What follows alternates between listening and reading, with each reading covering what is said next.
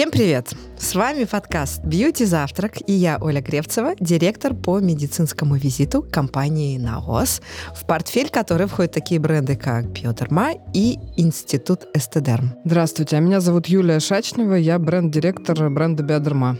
И по доброй традиции мы сегодня с Юлей не одни. Я с большим удовольствием представляю сомнолога. Сейчас вы узнаете, что это за специальность. Профессора, доктора медицинских наук, заслуженного врача Российской Федерации, основателя идейного вдохновителя общества сомнологов, доктора ваших снов Романа Пазанова. Роман, здравствуйте. Здравствуйте. Ну что, будем говорить сегодня о сне? Но я так вы сказали, я сразу вспомнил спящую красавицу. Кто это такая спящая красавица? Боже из детских мой, сказок? Вы что, не знаете из детских сказок? Она спала, была вечно юна, красива, стройна. Правда, история умалчивает, что произошло, когда принц ее поцеловал, и она проснулась.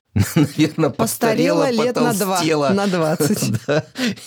Так что, в общем, так э, я скажу, да, иногда сон, конечно, нас красит и делает моложе и так далее, но все-таки пора бы еще и пожить. Так вот, наверное, нужно поговорить о том, как бы пожить, чтобы потом хорошо поспать. У меня вот такой вопрос в ходе того, как я слушаю вас, возник. Вы говорили о том, что рекомендуются выходные дни на 1-2 часа переспать то время, которое ты обычно тратишь на сон. Ну, допустим, допустим, я встаю в 6 утра регулярно, да, то есть, соответственно, я могу встать в 8. У меня же история какая? Можно я сразу скажу? Знаете, если вы всем все объяснили, и все все поняли, найдется один, который ничего не понял. Я как раз сказал, что не надо а, не надо.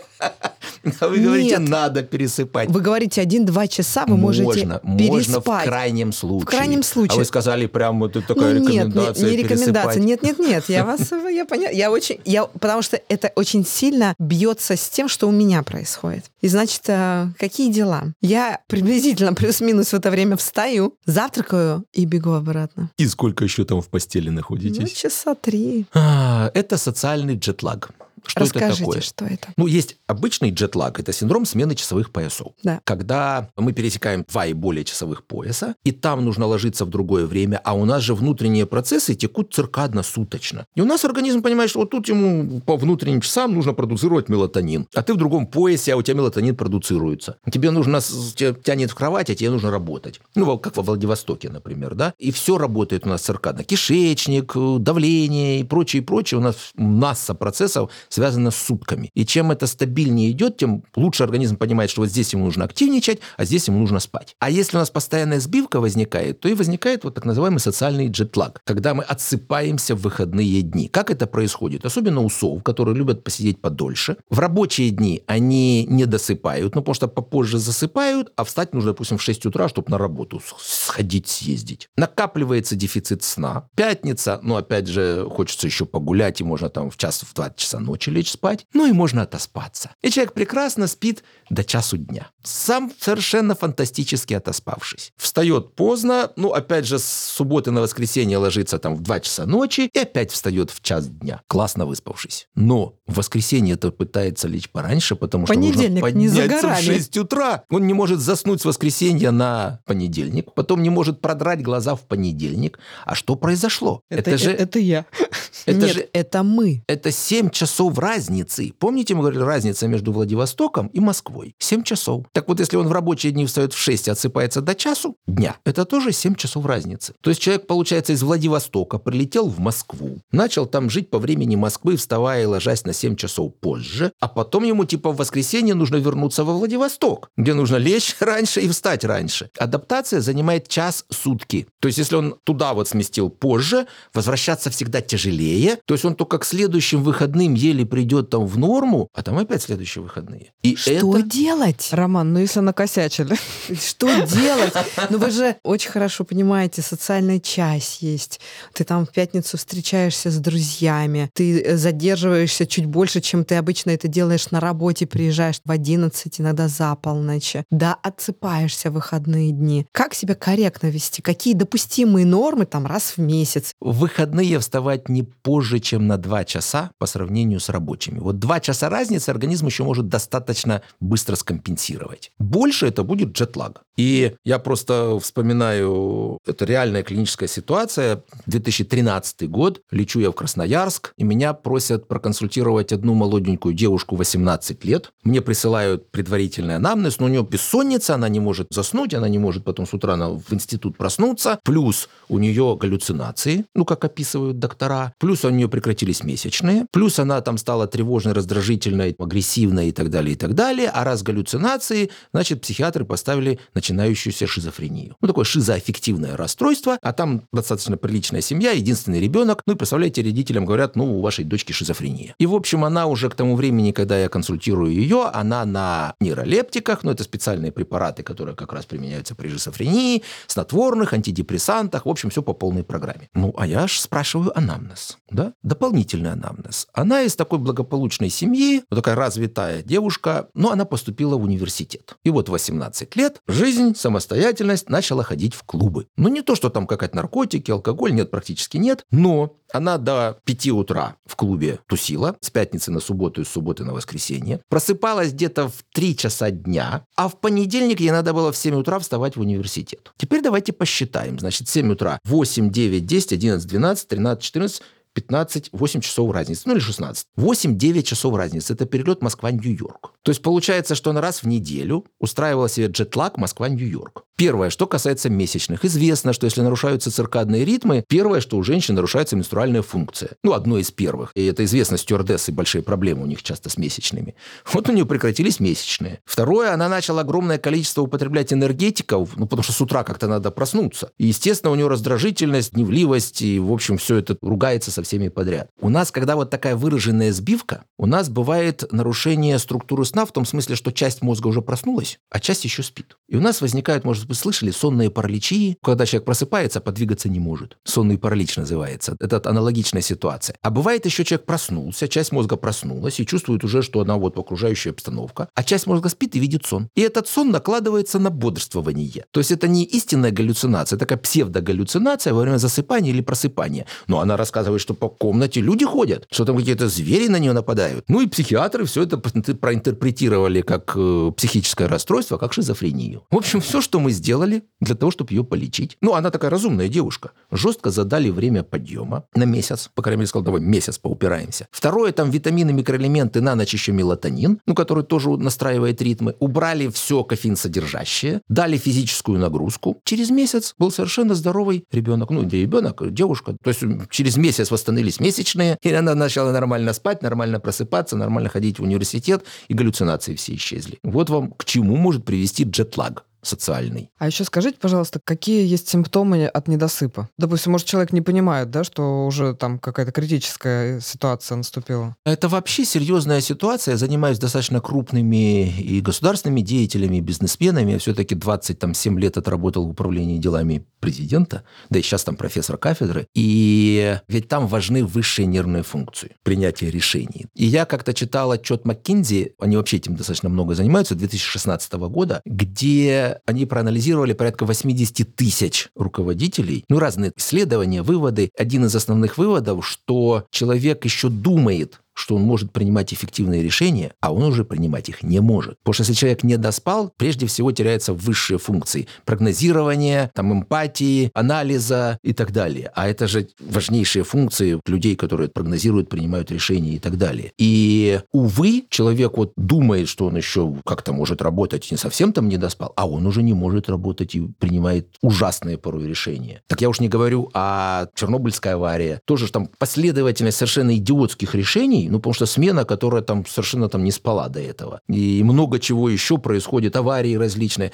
Слушайте, да что там у нас в год гибнет на дорогах около 30 тысяч людей. По всей мировой статистике 20% ДТП обусловлено засыпанием за рулем. Причем это самые летальные ДТП. Человек не останавливается, человек не уклоняется. И если мы возьмем 30 тысяч погибших, значит 20% это 5 тысяч человек заснули за рулем и погибли. Сплошь и рядом, да, вот там автобус с детьми куда-то там в кювет съехал, вот там в лоб выехали. У нас самолет падает 200 человек, у нас это просто трагедия, все национальный травм траур. А давайте мы поделим 200, это сколько же? Это 25 самолетов у нас падает с вот этими заснувшими за рулем в год. Но никто по этому поводу не беспокоится. Так что это огромная проблема. Человек не может порой оценить, что он не досыпе. А есть ли какое-то физическое проявление? Ну, не знаю, что может быть? Это Круги тоже, под глазами. Да, это тоже большая проблема. Вот мы можем понять, сколько человек алкоголя выпил. Ну, или какой-то препарат употребил. А у нас нет маркеров сонливости. То есть мы не можем взять анализ и сказать, вот ты, дорогой друг, столько-то не спал. Хотя я хочу сказать, вот, допустим, на Западе этому очень много внимания уделяется. Ну, допустим, если водители грузовиков, автобусов, а у них специальные стоят такие приборы, которые смотрят, сколько человек за рулем был. А в России тоже такое есть. И в Ну, машинах современных. Да, и в современных просто машина дальше не поедет. Да, Если да, ты да, там да, да, не поменяешь водителя, Да. или там сам И не остановишься и прогуляешься. не прогуляешься, да. То есть, в общем, это сложные системы, системы слежения там за глазами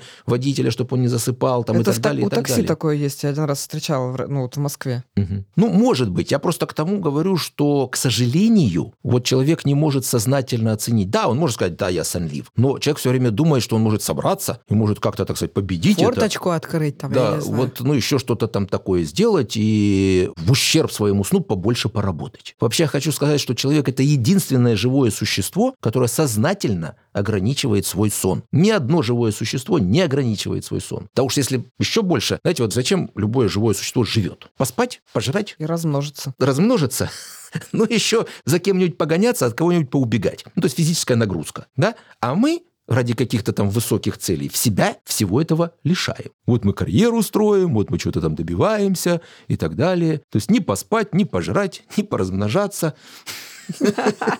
А, Бегаем по кругу. Ну Без да. сна. Бегать И- и полезно, такой- сказали. И такой синдром трех кресел, да, кресло автомобиля, кресло на работе и кресло дома возле телевизора. Ах, вот, вот это как называется. Да. Окей, хорошо. Есть такая история, как бессонница. Она есть у очень многих людей. Кто-то спускает на тормоза и говорит, что это разово, у кого-то это регулярная история, и он наконец-таки приходит к специалисту и решает эту проблему. Как вы, в принципе, трактуете, патология ли это? Работать ли нужно с врачом с этой патологией? Как корректировать бессонницы? И, в принципе, что здесь можно дать в виде совета тем, кто сталкивается с бессонницами время от времени? Бессонница, ну, есть прямо классификация, ну, вернее, определение, да, это больше 30 минут уходит на засыпание, это суммарно больше 30 минут пробуждений среди ночи, или это раннее пробуждение на 30 минут и раньше, чем хотелось бы, и невозможность повторного засыпания, или поверхностный, беспокойный, неосвежающий сон. И плюс это должно приводить к нарушению дневного функционирования. Ну, какая-то усталость, разбитость, сниженный фон настроения, работоспособности и так далее. Вот это и есть определение бессонницы. И дальше есть еще острое и хроническое. Острое, ну, фактически, вот ты просто не заснул, это уже острая бессонница. Ну, день, два, три или несколько дней. Хроническая бессонница – это когда три и более плохих ночи в неделю, ну, соответствующие вот тем критериям, что 30 минут на засыпание, пробуждение, три и более плохих ночи в неделю и больше трех месяцев. Вот это уже хроническая бессонница. Почему важно делить на острую и хроническую? Потому что, как правило, это а. Разные причины. И Б. Разные подходы к тому, как это лечить. Ну или как корректировать. Острая бессонница, ну, как правило, человек знает, что произошло. Ну, как правило, это в 90% случаев банальный стресс. Так называемый реактивный сон. Ну, поволновался, лег, не заснул. Ну, он понимает, человек пройдет стресс, и я посплю. Ну, знаете, как перед экзаменом, перед поездкой какой-нибудь важной, после скандала с близкими, с начальником, еще с чем-нибудь. Человек лег и не заснул. А нужно вот в этом случае принимать что-то? Или таблетки, или что-то натуральное, там, не знаю, валерьянку выпить? Здесь, смотрите, по-разному может быть. Если это ситуация, ну, допустим, стресс, и вы понимаете, что вы не заснете, а завтра вам нужно быть вот прям в форме в форме, то можно принимать препараты, естественно, согласовав с доктором там и так далее, и так далее, снотворные или транквилизаторы. Единственное, что желательно понимать, как они на вас действуют. То есть уже иметь некий опыт предыдущего приема, потому что есть короткодействующие, длиннодействующие, а то вы выпили какой-нибудь препарат, а вам завтра на совещании выступать, а вы вообще проснуться не можете, вообще проспали, и не пошли на совещание. То есть здесь можно употреблять растительные препараты курсом, например, можно ситуационно употреблять препараты снотворные. Здесь считается до 8 приемов в месяц – это то, что минимально вызывает риск развития зависимости или, допустим, какое-то привыкание и прочее, прочее. Но еще раз, есть свои показания, свои противопоказания, то есть лучше конкретное снотворное согласовать с доктором. Ну, можно принимать, если вы понимаете, что вам вот стресс, и нужно с ним как-то интенсивно побороться. Другое дело, что если это начинает как-то учащаться, ну, у вас там 8 приемов в месяц, 10 приемов в месяц, 15 приемов в месяц снотворного препарата, вот тут проблема. Просто потому, что если вы начинаете часто принимать препарат, это, как правило, человек сбивается на каждодневный прием, а это физическая, психическая зависимость, и человек становится лекарственным наркоманом. И здесь есть несколько принципов. Первый. Вообще, если вы легли и не заснули, и у вас нет на следующий день какого-то важного мероприятия, просто понимайте, что вы перевозбудились, и лучше просто не лежать в постели. Это Почему? вообще просто мир перевернул. Так, а куда? Дело... Выйти из спальни? А представьте себе, особенно если это какая-то повторяющая ситуация, достаточно 15-20 раз. Попробовать попытаться и не заснуть, у вас сформируется стойкий условный рефлекс боязни не заснуть. И часто люди рассказывают, что я мучительно хочу спать. Я прихожу к постели, только вижу постель, все, сон исчез. Или лег в нее, сон пропал. Начинается мыслительный процесс, там активный анализ чего-то и так далее. Фактически это рефлекс боязни не заснуть. А следующее, вы когда пытаетесь, вы где лежите? В кровати э, жду сон. Ага. Так Ждун. вот, и вы, но в итоге вы через какое-то количество дней или недель думаете, это ужасная постель, это ненавистная подушка, не так светит, не так дует, и вообще все ужасно в этой кровати. У вас постель начинает ассоциироваться с бессонницей. То есть, если раньше вы ложились в вашу замечательную постельку, думали, ой, какое счастье, и все. Даже человек здоровый, если его положить просто днем в постель, даже если он не хочет спать, через 15 минут он задремлет, через полчаса заснет, просто потому что у него постель – это сон. Срабатывает условный рефлекс постель-сон. А если вы вот там несколько несколько недель пытались и не засыпали, у вас формировался рефлекс боязни не заснуть и постель-бессонница, даже если вы хотите спать. Вас положив в постель, вы подумаете, я не засну, не заснете, потом будете думать, это ненавистная кровать, и вообще все, сон исчез. Это нельзя допускать формирование рефлекса, поэтому правило такое встали, ушли в другую комнату по возможности. Не лежа в постели, не занимаясь там чем-нибудь. Потому что человек просыпается и начинает Берет телевизор телефон. смотреть, телефон, и у него начинает постель ассоциироваться не со сном, а с каким-то другим видом деятельности. И дальше человек даже потом хочет спать, думает, нужно посмотреть телефон, ой, же нужно телевизор, уже новости посмотреть. И тоже все это хронизирует ситуацию. То есть практически, если вы будете лежать и пытаться, это прямой путь к хронизации бессонницы. А через три месяца, почему, говорится, считается хроническая бессонница, уже даже не так важно, что вызвало эту бессонницу, вот эти все закрепившиеся условные рефлексы, потом многие месяцы и годы могут эту бессонницу поддерживать. И там аж 7 этапов развития бессонницы, я уж не буду сейчас их все повторять, но, может, только следующий расскажу. Вот у нас же сон циклами длится. Он у нас состоит из стадий. Такая первая, вторая стадия, потом глубокий сон, третья стадия, потом РЭМ-сон, сновидение. Это где-то два часа. И после такого полного цикла у нас возникает физиологическое подбуживание. Любой здоровый человек 3-4 раза за ночь после каждого полного цикла сна просыпается, открывает глазки, ворочается, секунд 20-30 не спит. Но мы потом спрашиваем с утра, просыпался? Говорит, нет, потому что его это не волнует. Это не значимое для него пробуждение. Он засыпает и тут же забывает, что он просыпался. А теперь представьте себе, просыпается через 2 часа сна. Вот человек физиологически подбуживаясь, а у него рефлекс боязни не заснуть и постель-бессонница. Что он подумает? О, ужас, хана, я не засну, подскок давления, выбор стрессовых гормонов, гормонов, все, человек не засыпает там 10, 15, 20 минут. Присоединяются пробуждения среди ночи 3-4 раза. То есть мало того, что человек заснуть не может, он просыпается среди ночи, и все становится еще хуже. Но уж если дальше говорить, дальше человек думает, особенно люди такие более свободных профессий, или, кстати, руководители, нужно же добрать. Нужно попытаться лечь пораньше, встать попозже, и, наверное, же свое доберу. Ну, вроде логично. Но на самом деле это все еще дальше ухудшает ситуацию. Человеку раньше хватало 7 часов, а он начинает лежать в постели 10. Но не так, что 3 часа он пободрствует, и 7 часов он хорошо поспит. А вот этот 7-часовой сон расплывется на все 10 часов. Еще больше станет проблем с засыпанием, еще больше пробуждении, потому что они начнут дробиться, и человек будет вообще ощущение, что он вообще практически не спит. Почему? Потому что если он за ночь проснулся, вот подробились эти пробуждения, их стало, допустим, 20-30 за ночь. Суммарно это будет 3 часа. Но человек не помнит, когда он спит. Такой здоровый сон закрыл, а закрыл уже утро. Правильно? Уж не помнит, когда спит. А если представить себе, человек 30 раз проснулся за ночь и все это запомнил. Он помнит, как темнело, как кто-то там ходил, как муха пролетела, как э, машинки поехали, как солнце встало, как птички запели. И у него ощущение складывается, он всю ночь практически не спал. То есть он начинает лежать в постели 10 часов, а думает, что он спит 2. И это совсем беда. Он начинает вообще сон воспринимать как болезнь, ну, как вот реально в постель ложишься и начинаешь болеть. Начинает больше кортизола, адреналина. И сон становится вообще супер поверхностным, супер чутким. Знаете, вот когда ребенок спит, то можно что угодно делать, он не просыпается. А вот у человека с бессонницей буквально реально там что-нибудь только, все, глаза открылись. И человек вообще ощущение, что он не спит. А начиналось все с чего? С того, что человек пытался заснуть. Как все печально, да?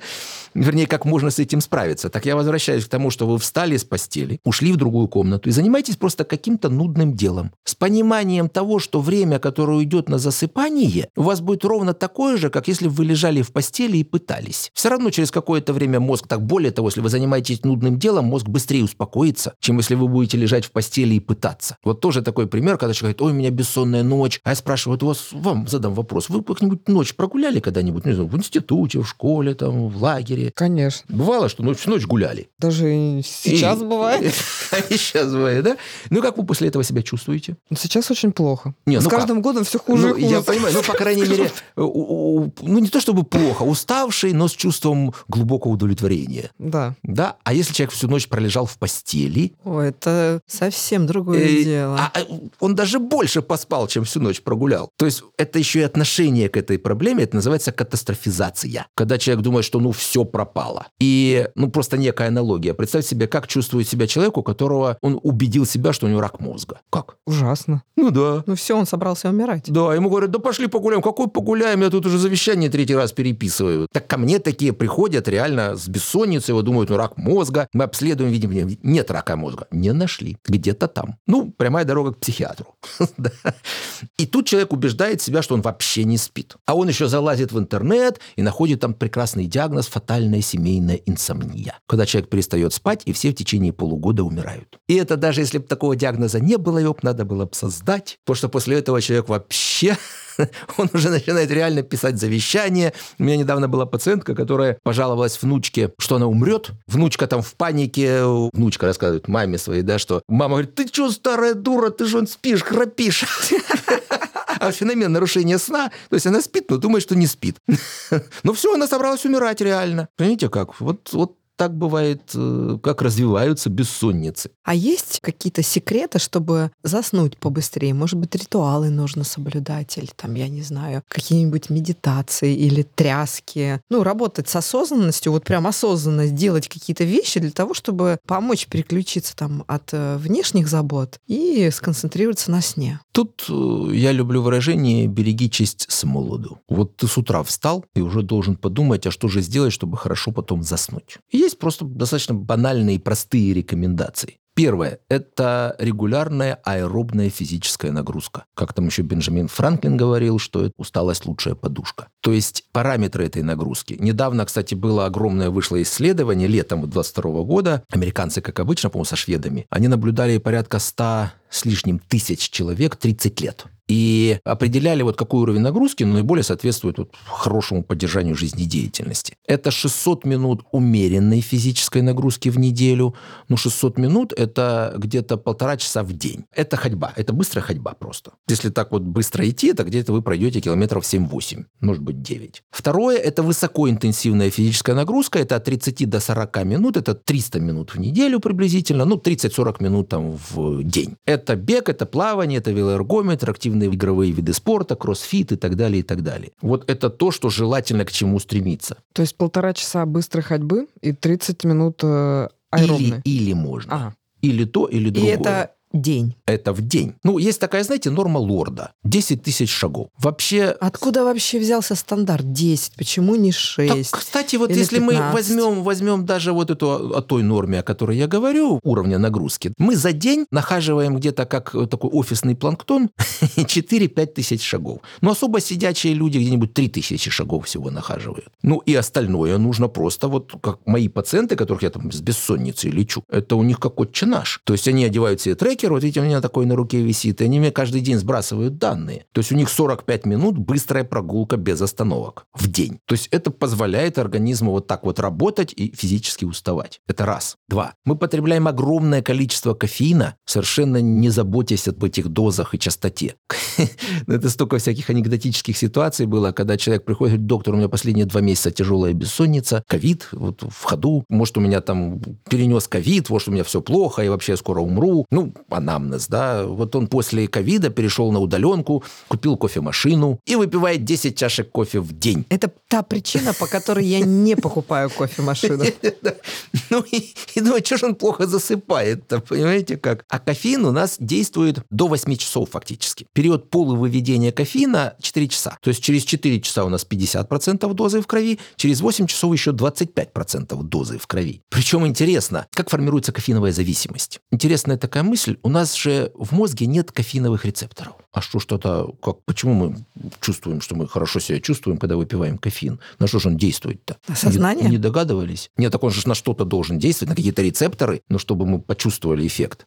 И вообще до 15 века мы с кофеином не сталкивались в принципе. Но оказалось, что молекула кофеина похожа на молекулу аденозина, которая у нас есть в головном мозге. А аденозин отвечает, у нас она такая информационная тормозная молекула, когда у нас падают запасы энергии в организме, растет концентрация аденозина, и мозг понимает, что организм устал. А кофеин оказался похож на аденозин, и плюс оказалось, что у него сродство к рецепторам аденозина даже выше, чем у самого аденозина. То есть он, попадая в мозг, вытесняет аденозин из рецепторов, тот отдыхает в сторонке, а мозг видит, о, супер, так вообще ж классно, энергии же куча, можно работать. И мозг активничает, активничает, активничает, но потом, когда уходит кофеин, а избыток аденозина садится на рецепторы, у нас провал. Ладно, если мы с утра употребили чашечку кофе или днем, и даже потом возник какой-то провал активности небольшой, мы его в середине дня ну, не сильно заметим. Но стоит употреблять 4-5 доз кофе в день, ну, каждые 3-4 часа, практически постоянно заблокированы оказываются эти аденозиновые рецепторы. И первое, что развивается, человек перестает ощущать бодрость от самого употребления кофеина,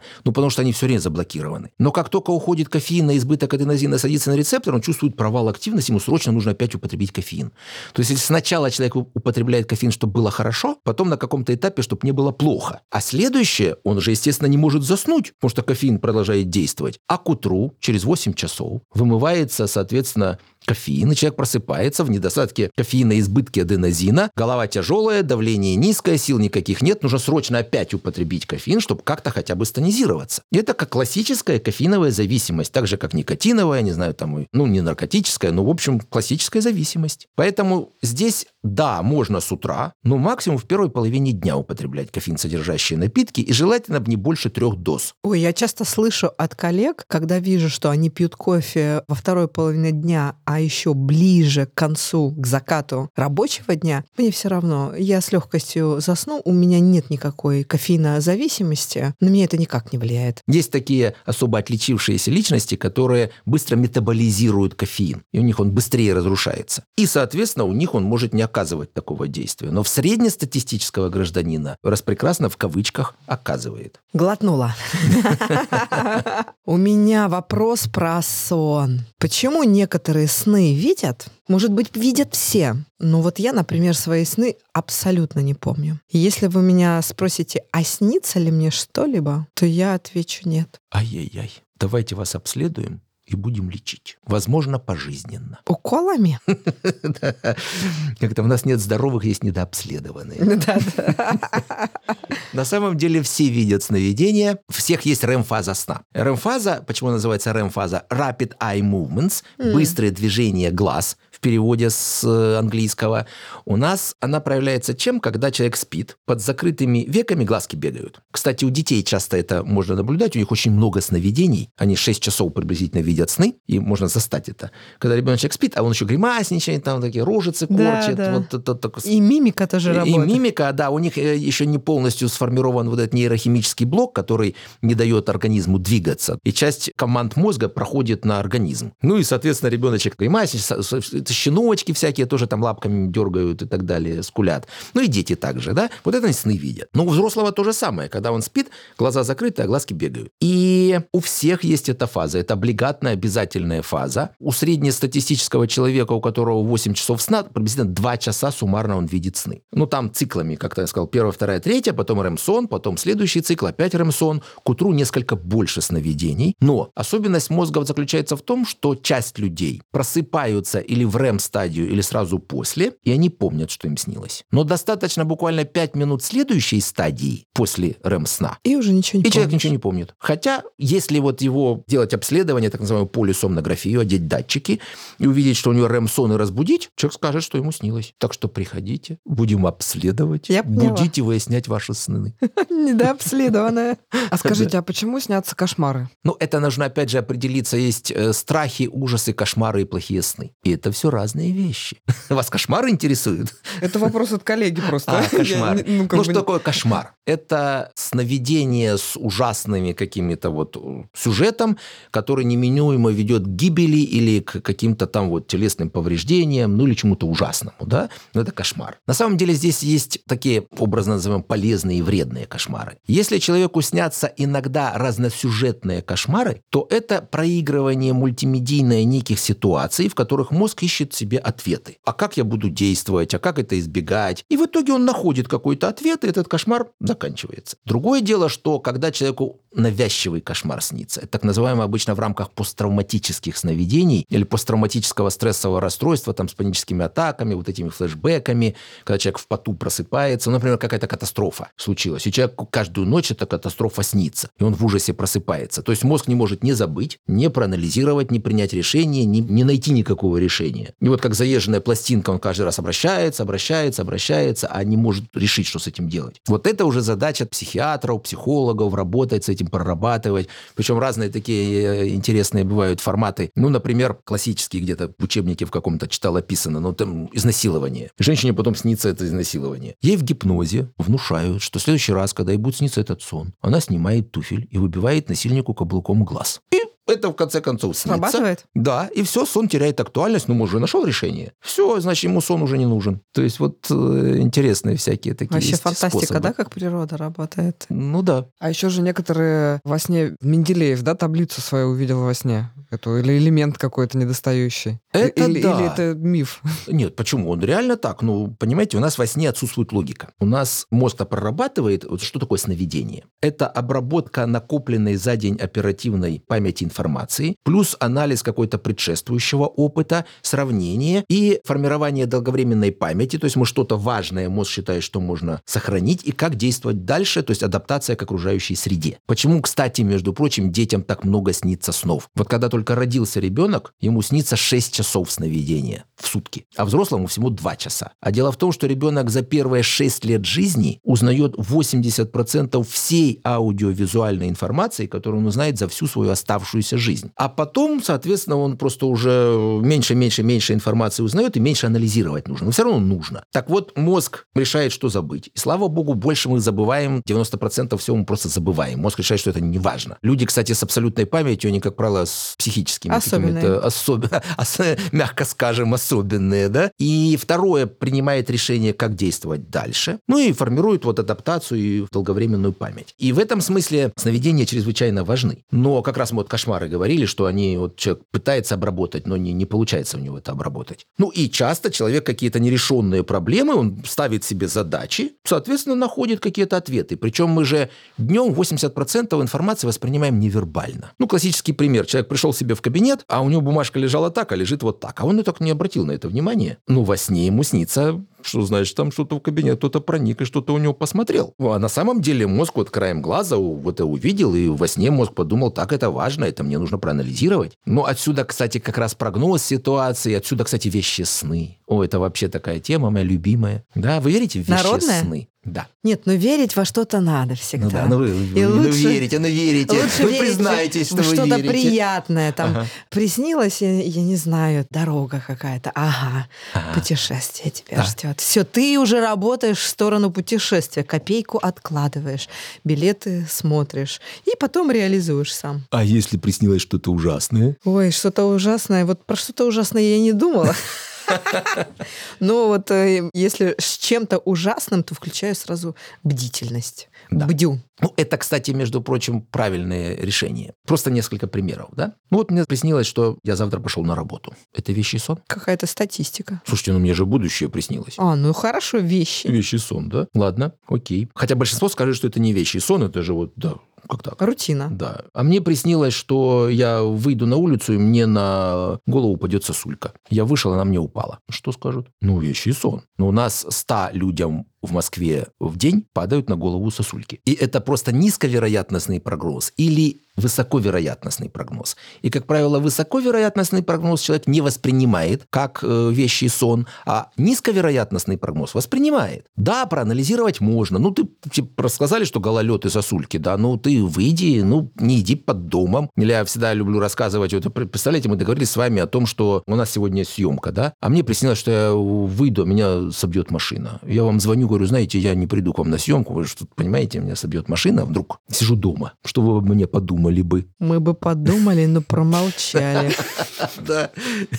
И, ну, а, а реально я вышел, она меня сбила, да? А она мне сигнализировала, ну, идиот, вот тут ты ходишь, бегаешь, перебегаешь дорогу в неположенном месте, вот переход там в 100 метрах, ну, пойди по переходу. Ну, да, приснился такой сон, ну, пойди по переходу, реально. То есть проанализировать можно, представить, как действовать можно. И это нормальный анализ и прогноз ситуации. Другое дело, бывает просто совпадение. Ну, классика это, когда студенты говорят, а я выучил пятый билет, вот пришел, пятый билет вытащил. Ну, это же точно вещий сон. Ну, допустим, 100 билетов, да, их даже 100 не бывает, 50. Да, и с вероятностью 2% можно вытащить пятый билет. Ну, человек реально пришел и с вероятностью 2% вытащил пятый билет. Ну, совпало так. Ну, все, он же потом всю жизнь будет рассказывать, что у него был вещий сон. Ну, или еще третья категория, так называемое самопрограммирование. Ну, вот я с одной балериной известной как-то в какой-то шоу выступал на телевидении. Она говорит, мне в 7 лет приснилось, что я выступаю на подмостках Большого театра. Говорю, и как же вот вы после этих 7 лет? Ну да, там по 10 часов занималась в день балетом. Ну так слушайте, это ж какой вещий сон.